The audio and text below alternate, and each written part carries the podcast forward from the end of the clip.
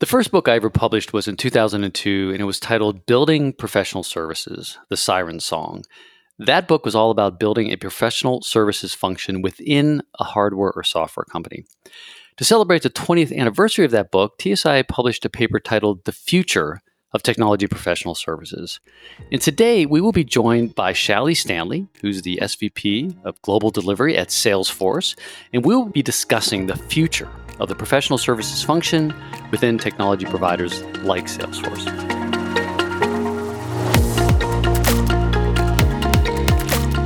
I'm Thomas Lah, the Executive Director of the Technology and Services Industry Association, and welcome to TECHtonic, the podcast where we explore what makes technology business models successful in today's world.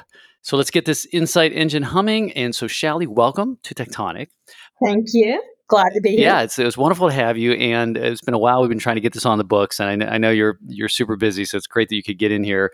And as always, we want to start with if you could describe your responsibilities at Salesforce, that'd be helpful.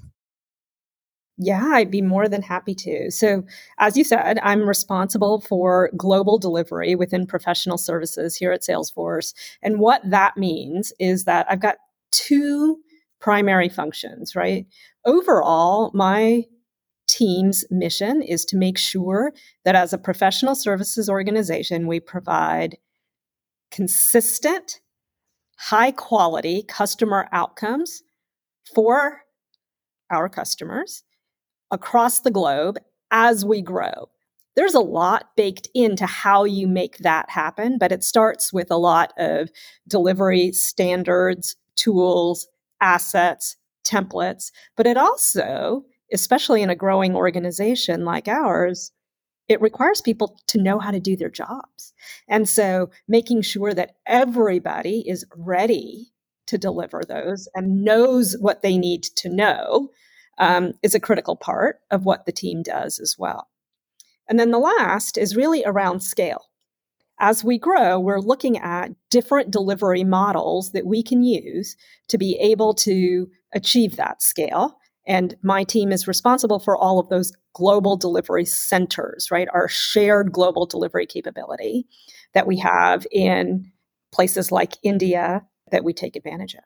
So it's kind of spread out, but all focused on consistency and quality. Yeah, and as I as I listen to you, I mean, this is the reason that a function like professional services becomes global within a technology company and that I mean, you know that it's not just all done within each country or within each region because the two attributes there you really stress right? It, has got to be consistent it's got to be scalable. I mean that stuff is super important. And so you know it's hard to do that if you don't really have a view that's cutting across all of the regions building the best practices et cetera so um so and again once you're at the scale at a company like salesforce it's super important.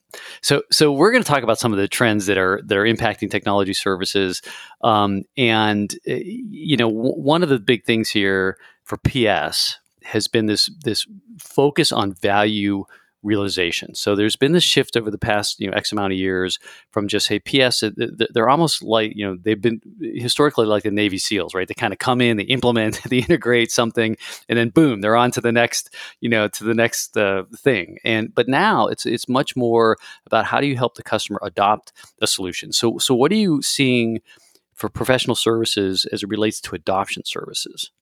I think that's such a great point. I, I, think one of the things here at Salesforce, right, we've started out as a company that's SaaS focused. We were born in that business model. And one of our five core values, our second one, is actually customer success. And so, as an organization, and because we are subscription based, usage or adoption of our software is absolutely critical. So, we've been focused on that from the beginning we, we've been focused on driving customer success, customer outcomes in professional services, because otherwise the business model doesn't actually work. I, I think that, that that brings to bear all different kinds of things. What you see is a lot more robust capability around change management, around project management, around what some of the business value drivers are for customers as they use or adopt our software so that they start to realize that. And so our skills are not just technical. And in fact, they're they're evenly split in terms of our our consulting teams to be able to do both. So, well, it's interesting because one of the questions I had on the hip right here with you, because you put on the table here that, hey, we're a SaaS company. Um, by definition, when we came out of the gate, adoption is where the game is for us. We got to have customers, you know, stay on the platform so they renew, so they expand. So, our professional services organization has always been oriented that way. What does that mean in terms of your relationship with a customer success function? Because the majority of companies have, have had to put a customer success function in play because nobody was focused on adoption, ongoing adoption, right? So, so, so t- talk a little bit about that handshake or that you know portfolio, how it all works together.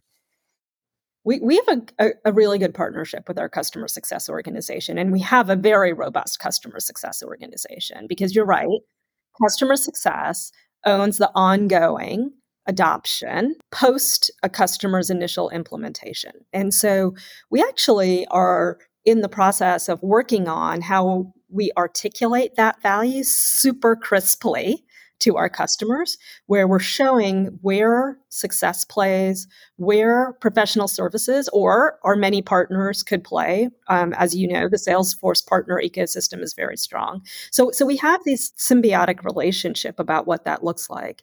Professional services is typically involved in helping a customer get started mm-hmm.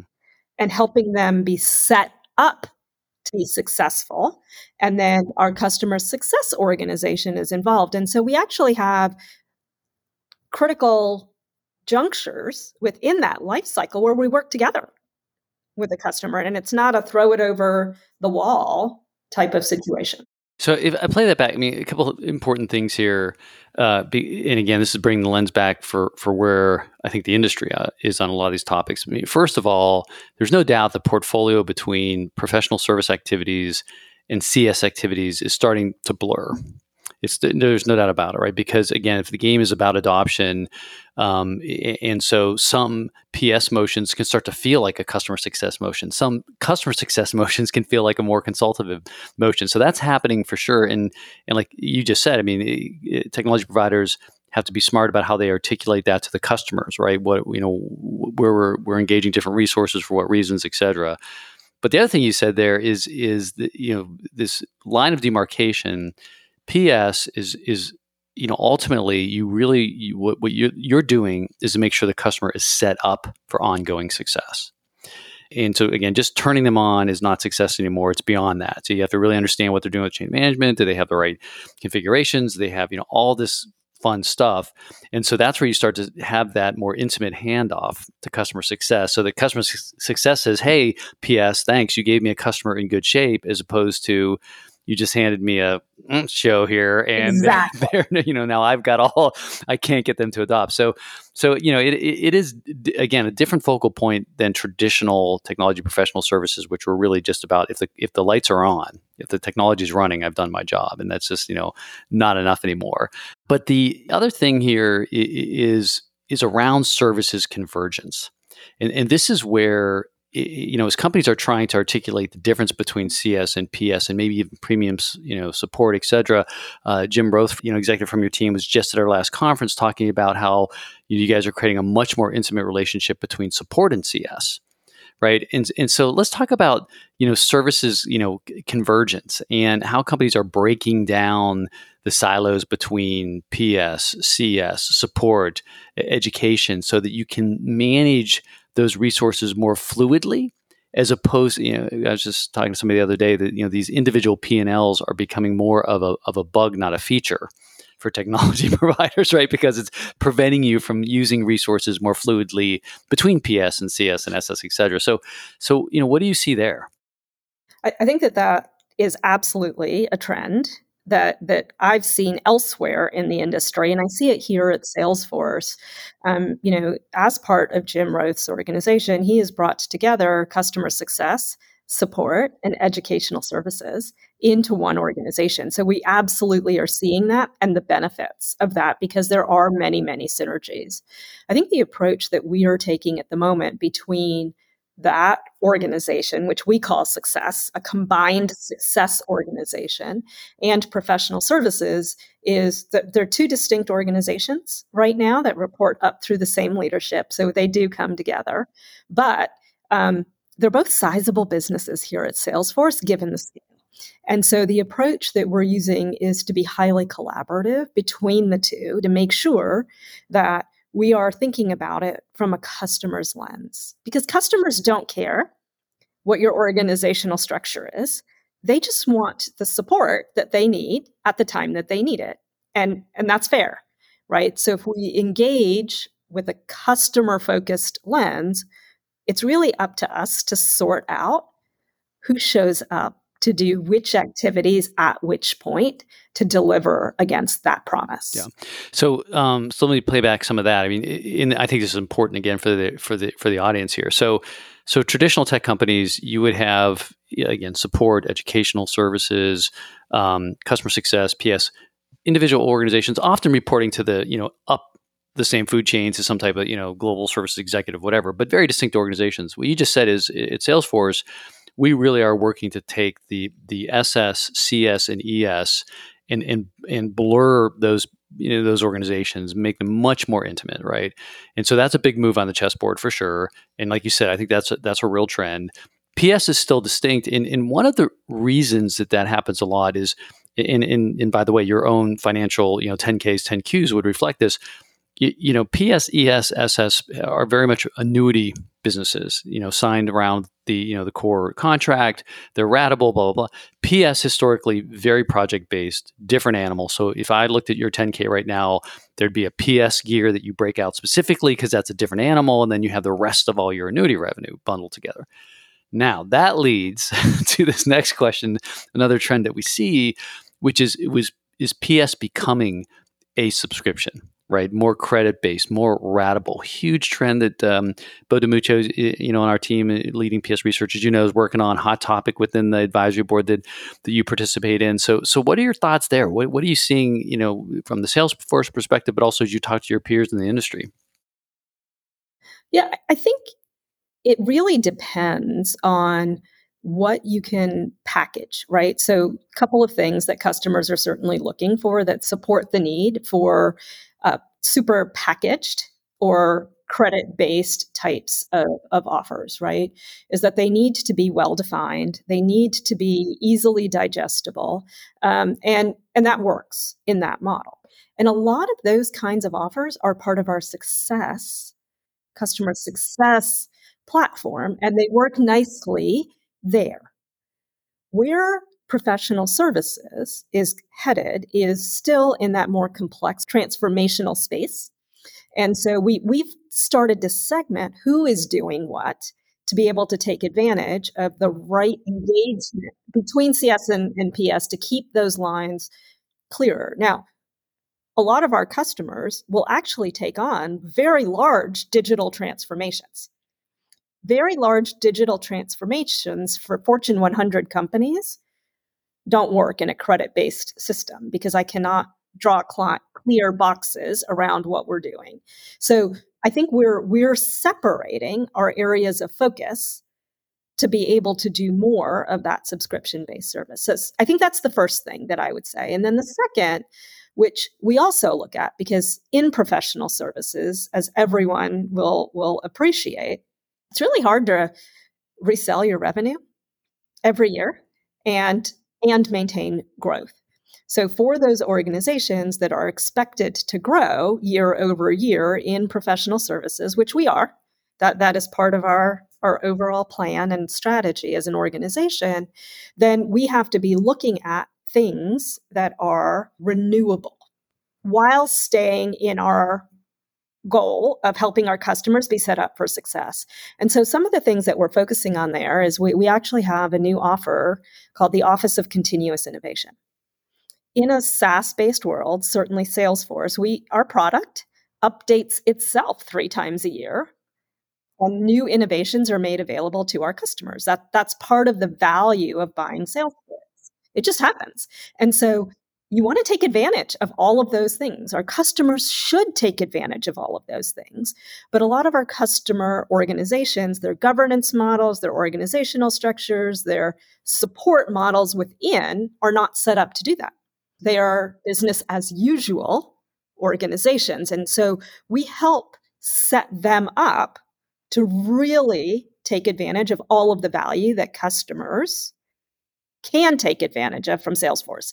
That's a professional services motion and helping them build those muscles, not just design it, but build it in a crawl, walk, run type of model for a period of time does fit very nicely in that predictable revenue model. So, so let me give you a straw man here to, to react to as I, as I listen to you, right? So, so uh, again, I think PS having more renewable type offers is a good thing. They have to be, you know, well, well, defined. You know, you know what you're doing there. The more structured, the better. And to your point, I mean, do, do I think that you know SAL based work is going to completely go away for technology professional service organizations? No way, because to your point, if you're working on a you know you know multi-year multi-million dollar digital transformation for a large customer that's not something it's like oh i want you to pick this credit this credit this credit boom we're done and so so so i get all that but but let's think about this scenario so you put a really interesting thought on the table. We had we're SaaS. We update our product multiple times a year. The customer automatically gets that update. Number one.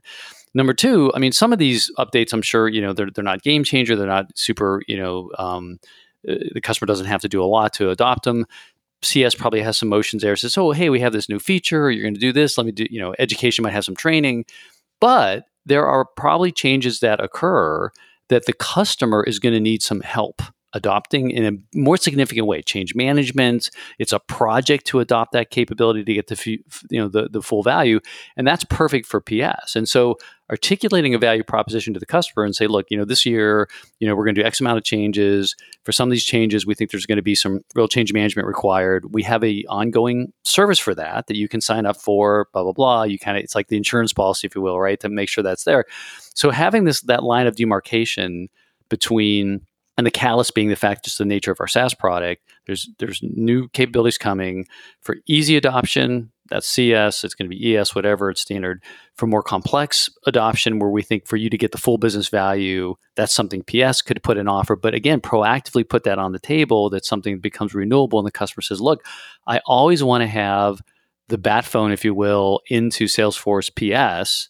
because I know I'm going to have these seminal changes occurring and I have that capability. I've budgeted for it. I'm going to get the full value. So, I mean, I think it's a really interesting concept, and it's also aligned with uh, you know our belief belief what we call supplier led sales model, where you're being way more prescriptive with the customer about this is what we think you need to be fully successful to get all the value that you're paying for out of the platform here's the you know here's really the prescription right and and by the way this change management capability whatever you know on an ongoing basis is something we think you should you know you should sign up for does that does that track to directionally it, it does track and I, and I think the the bigger the, the bigger story for for us is salesforce is an enterprise platform for many of our customers it, it is not a CRM system that sits over in the corner. It's got multiple tentacles and is fully embedded into the technology stack of an organization.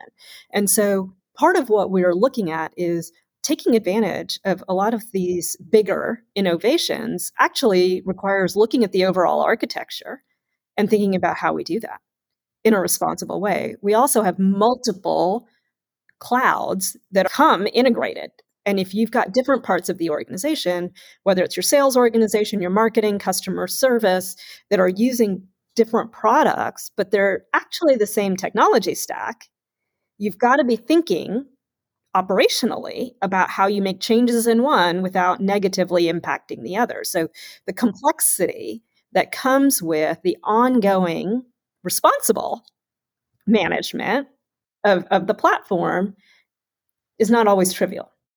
Eh, you know, and he, here's a question um, which I didn't have on the list here, but but it it just you know, I clicked in my mind listening to you because this word of complexity, right? Because customer environments can be very complex, and especially if you have a platform as you know as robust as a Salesforce. To your point, it's not like just a you know a CRM thing sitting in the corner. It's all of these things. It's the way the company is managing tons of you know workflow and processes. And I'm curious on your perspective of this this spectrum or this continuum rather between between highly customized and more you know standard I'll, I'll say best in class implementation and I'm gonna I'm gonna put my cards on the table. You know what I what I believe, right? But you're gonna but you're you're in the trenches on this, right? With with one of the largest you know enterprise applications out there. So you tell me the real deal, okay? So historically, you know, enterprise software companies, I would argue, would come to the table to a customer, you know, less with a solution and more with a toolbox, and they would say, "Look, I've got these really cool capabilities." and you can put them together the way you want to to fit your processes your environment and we'll we'll either we'll help you do that we have partners. And customization was king. And every customer believed they were a snowflake you know my sales process is different than your sales process my whatever process is different than your sales your, your process. And so everyone needed customization they wanted it they craved it you know they they did it. Lots of money spent on it lots of money tech and and you know integrators made doing that. Make you know and, and as software providers we loved it. It's like hey it makes us really sticky they can't move off us. That was you know i would say state of the art you know 10 15 years ago. Now there is this march where where I believe, right, customers are saying, look, you know, I don't want to be a snowflake. Salesforce, you know more about sales processes probably than anybody on the planet. Can you please tell me I'm a, you know, $100 million company, a $200 million company. What, what should my CRM pro, you know, look like? Can you please implement the best practice here and don't make me try to figure this out? And, and the closer I stay to your standard offer, the better, right? Because I'm not going to spend all this money on customization and I'm not going to be stuck three or five or 10 years from now when you tell me, hey, we're moving in a different direction and you have this huge lift. So, so I believe that you know wringing complexity and customization out is a good thing i think for the for the customers. Um, i think it's ultimately a good thing for you as a technology provider. I think it allows technology providers to actually add more value again by being more prescriptive with the customer bringing the best you know practice implementation. But I mean, I could be wrong, right? You might be saying, Thomas, man, there is such an appetite for customization uh, that people still believe there's snowflakes. so, what you're living it? Tell me what you're seeing. So, c- can I give a, a yes and yeah, yes sure. answer? Yeah, absolutely. So, so, I think we absolutely, as an organization, lead with the solution is robust. And what we call that is out of the box. We like we, we try to actually leverage as much out of the box capability as possible. And that is one of the things as a professional services organization within Salesforce, we are maniacal about. We say, let's try to reconfigure the business process so that we can leverage out of the box capabilities. I have a saying on my team, and I tell this to customers. And we get buy in from leadership all the time, right? So, customer leadership is all in on this configure first, customize third, because Second, I'm going to come to you and we're going to talk about whether there's any way that we can get around customizing. So we're not going to go configure then customize. We're going to discuss it and discuss the trade-offs of customizing before we go down that path. So I think that that's an important mindset and discipline that we bring. The reason that I said yes and yes though is because people are creatures of habit. This is just our human condition. And people are used to the way that they did it before, which was highly customized.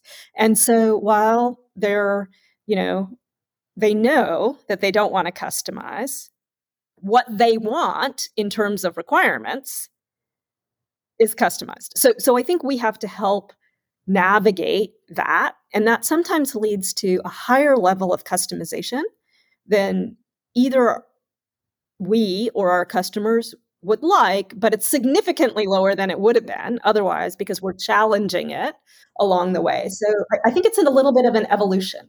Uh, I mean, and that's a great. I mean, that's a. Uh, I think an awesome answer in terms of helping you know describe the reality of what's going on out there between that again that continuum.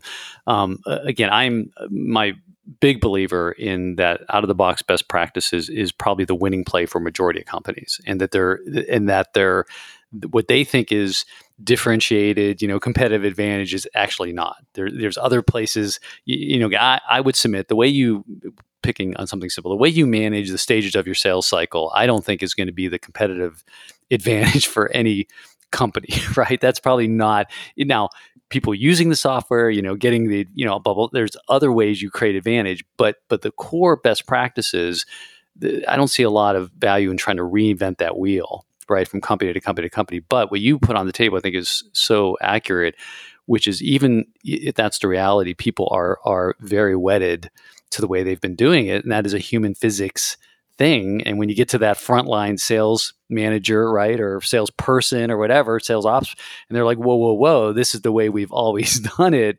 You've got to map, you know, to that. So yeah, I think it's, I think it's a, you know a super fascinating conversation to continue to, to, to watch. But I, I, I believe that you know we've kind of historically we've done a historical amount of customization that we'll we'll never see again because I do think enough companies have experienced. And by the way, J- Jim Roth, right, said on our stage when you know he the he told the story about for you know your own CSES SS organization blew up their instance of Salesforce because they had customized it right so much over 20 years and they realized you know we're way off the edge of the map here we got to go back to the out of the box and why aren't we taking advantage of that and he's i mean that was super painful to do but he they you know the realization that that is going to serve us way better than continuing to try to maintain and and and you know propagate all of the you know the the the chewing gum and rubber bands and everything that you know keep customization together.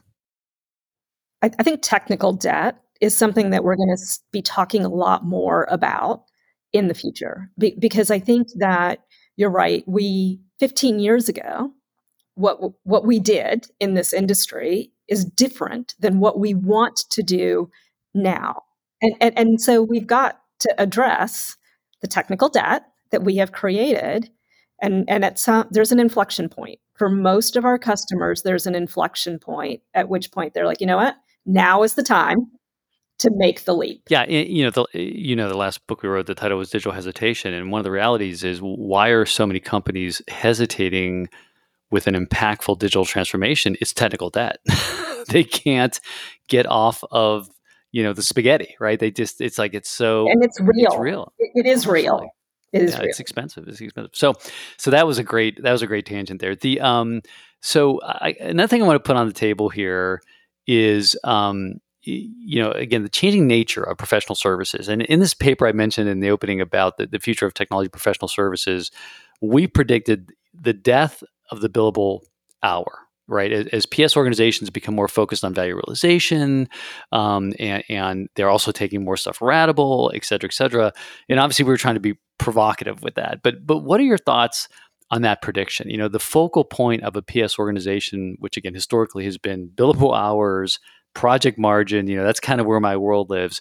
Where, where do you see ps you know five years down the road in terms of of you know how it defines success or what it's really maniacally focused on you know in terms of kpis I, I think it's such an interesting question and you know I, i've been in professional services for 30 years so to me the the the core metrics of utilization revenue and margin being intuitive measures for me um, are, are are hard to think about not happening, right? It's it, it's a little un, unsettling.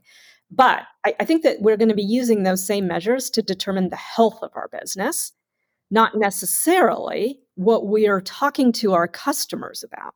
So, billable hour is sort of a measure we use to monetize our services. And today it is exclusively tied to the time it takes to deliver that value. And I think we will get away from that. I do believe that we will start talking more and more about the value delivered and monetize it in a way that is not directly tied to the time required.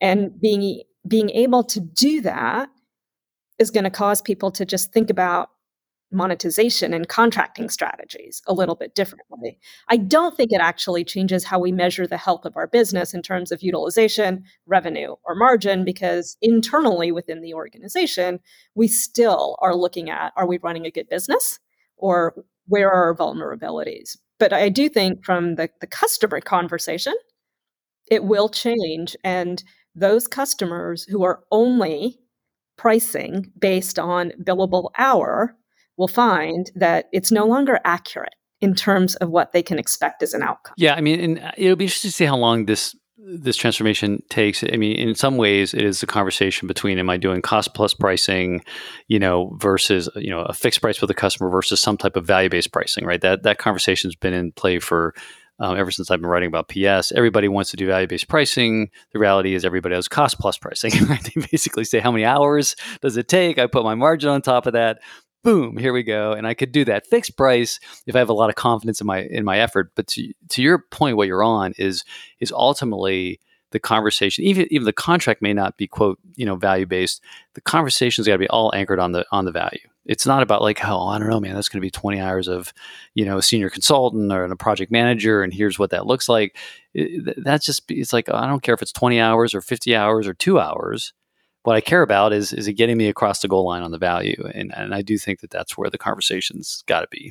And I think we have to help our customers have trust us enough to be able to accept that answer, Thomas, because, because I think that right now they validate our estimates, if you will, with some reasonableness factor, founded or unfounded, right? But but they're they're I, I think it's it's a conversation. But if you challenge any business person to say, if I commit to delivering that outcome for $10, is it worth the $10? That's the question. It, it, regardless of how long it takes me, is it worth the $10? So I, you know, you, that's a really interesting thing you put on the table here about cus- the customer wants to validate the effort and and and I will bet a dollar that that customer who's trying to validate that effort is either coming from IT or procurement and they're looking and they're saying okay Salesforce here's your quote and you're saying it's going to take x amount of hours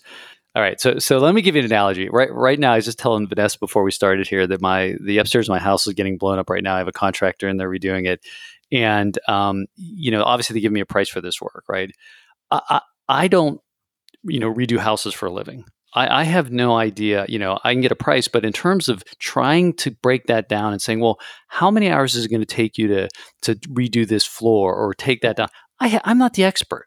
I, I, don't know. So I'm not trying, going to even attempt to inspect at that level, right? I would submit this may be heresy to every you know I, IT leader and procurement person out there, but I would submit that if you, you have an N of one, you're in procurement and you are going through the, the Salesforce, you know, statement of work, and you're trying to get, you know, I think that's too much. I think that's too little. Salesforce is doing hundreds and hundreds and hundreds of these. Who has better insight and data on what it takes to get these things done you with an n of one or them with an n of 100 right there, there's no comparison there right so it so you, you again you put a really interesting thought on the table which is the customer has to have you know more you know faith and respect for what the, you know not just salesforce but any technology provider is putting on the table and saying look this is this is what the right answer is right this is what we know good looks like. And yeah, you can carve that out or try to carve that out, but bad things are going to happen, right? So it, it, you know it is interesting, but it is also goes along this shift from a world of I'm paying for effort, I'm paying for stuff, as opposed to I'm paying for value, and, that's the journey right. that we're that we're on. So, all right, I, I, I would be remiss here if if we didn't have um, a conversation about the impact of AI and and data on consulting, because um, again, in this future of technology professional services, you, you, know, we we believe that you know insights being driven by data and AI are going to be things that change the way we you know we, we operate in professional services. So so what are you seeing there in terms of new tools as it applies to delivering professional services? Oh my gosh, it's like the such a big sandbox to play in and it's so much fun. I think that there's actually a lot that we're we're seeing and that is something that my team does get to play with. Uh, so so it's it's actually something I can share some specific examples around. I think that AI first of all I would say that AI is more than generative AI.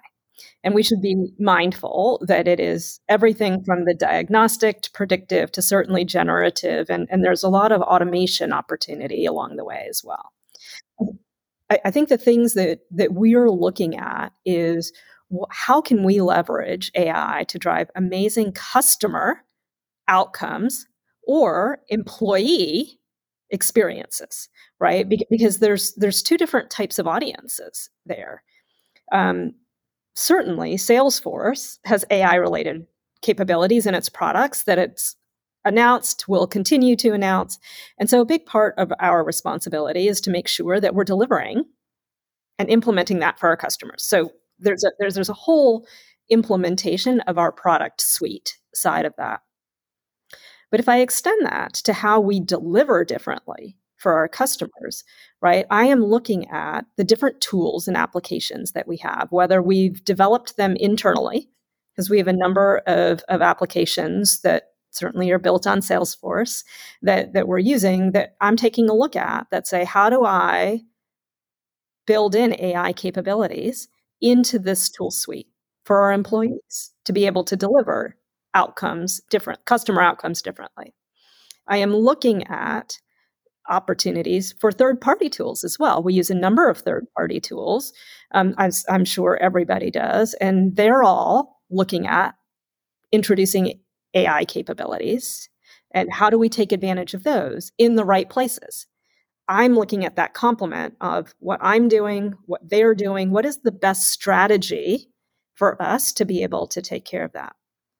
The, the harder question is actually around how do I do this consistently at scale, right? So, so we have a global organization that is several thousands of people. And I, I need to be thinking about as the technology evolves, as these tools evolve, as our processes evolve, what how do I maintain that consistency? And so we're we believe this is the approach that we're starting with first and and we'll go down plan B if plan A doesn't work. But as we have a very robust methodology that we use here uh, in how we deliver. And it's super well documented. That's all scaled and, and pushed out. I think our goal is to continue to evolve that methodology and embed the AI capabilities there so that as we drive ongoing methodology usage and adoption, and we've got all kinds of things to do that, it just starts to show up right? And and people can start taking advantage of it without it being a huge learning curve because in a professional services organization that's disruptive.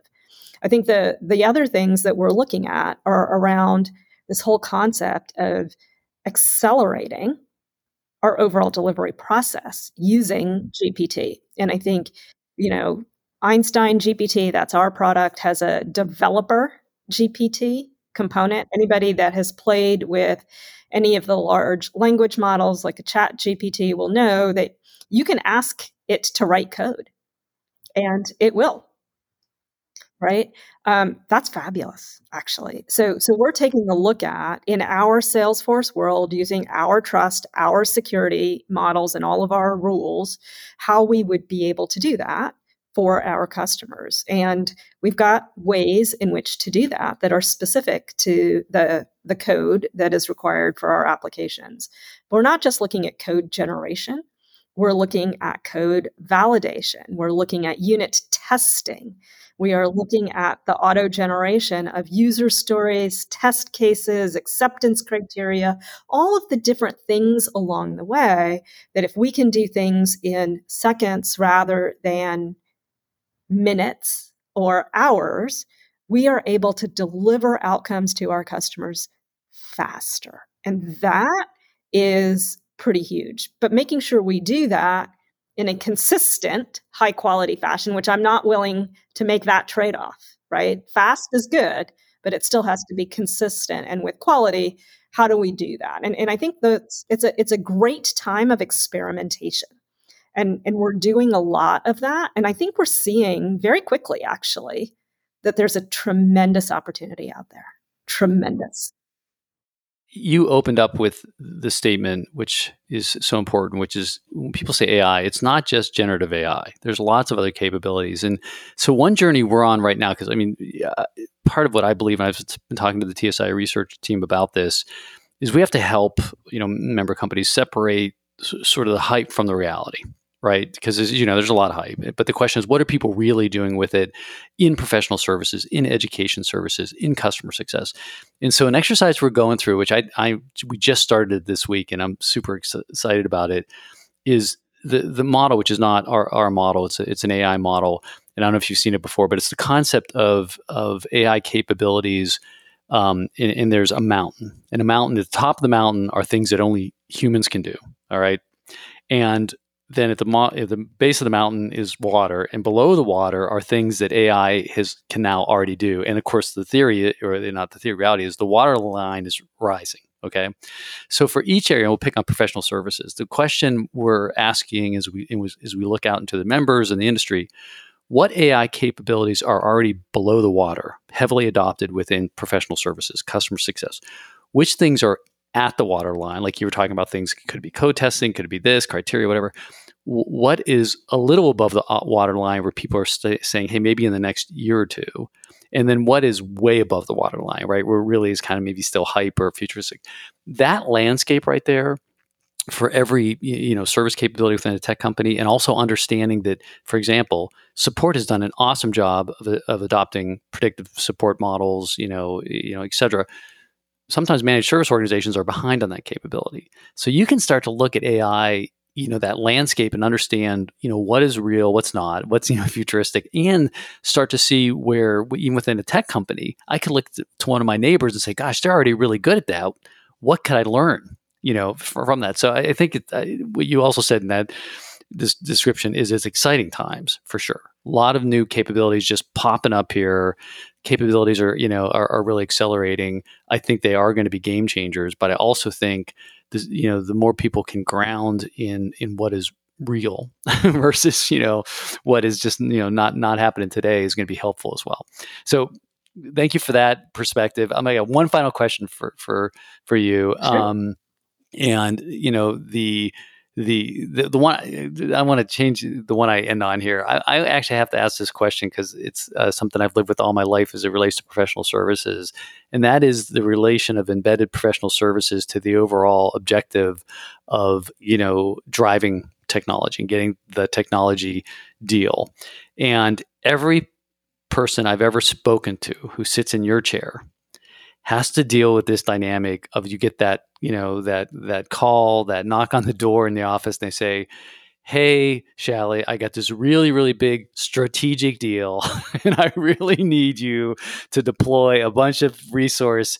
I'm not sure if the customer really has money for it or maybe it's 50 cents on the dollar but trust me it's really strategic and there's going to be all this good stuff that happens you know six months down for salesforce every embedded PS leader is in that conversation at some point in time. And and so if you're talking to your peers, right, how would you how do you manage that? How would you coach them to to have that conversation? I think it's a reality. And I think it's a I think it's a good reality. Um, but it has to be managed and accounted for properly. So I think one of the things that we as embedded professional services organizations appreciate is that our business, our mission as professional services, at least here at Salesforce, is to help our customers love and use the Salesforce product. Because renewals come after that, growth comes from that. Love it, use it. That's our mission. Our mission is not to hit our revenue and margin goals exclusively, right? As it might be if we weren't embedded. So, because of that, we should expect us as an organization to make strategic investments as may be necessary to grow the overall business. I think setting boundaries around how much that investment should be is important. Create a budget. I would recommend creating a budget annually for your investments. And then you have choices to make. If you have a $100 budget, that $100 can only go so far. And when it's gone, it's gone. And so I think that that forces good decision making and good discipline around how to have it and, and allows everybody to be able to have conversations with boundaries. It, it's killer that that's the tactic you put on the table because I, I believe in that. In, in my personal experience, the best version I ever came up with is I did exactly what you said is you come up with that budget. Here's our investment budget. I I gave the power of that budget to sales to decide what accounts they wanted to apply it on, right? And say so, but to your point, it's hundred dollars. I recommend doing that as well. I, I think that's the best way because then you're, you're, like you're not the bad person anymore, right? You're not the you know you're not saying oh you know you're not the the, the PS leader always saying no. You're like hey I'll say yes all day long. Is it's coming out of this budget over here, right? And once you spend that, you, you know that was your and what I found is that then sales leadership gets much more you know prudent because they realize that it's not every deal is the same and they start to really you know stress test where it makes sense to make that investment. So anyway well thanks for sharing that because i think that's a, just a good practical insight for for everybody. So i'm watching the clock here. Thanks so much for spending the time with us today uh, and i like to always end with the question of the day. So here's my question of the day for our audience have you seriously thought about the future of your professional services business or are you simply thinking the future looks the same as today? Cheers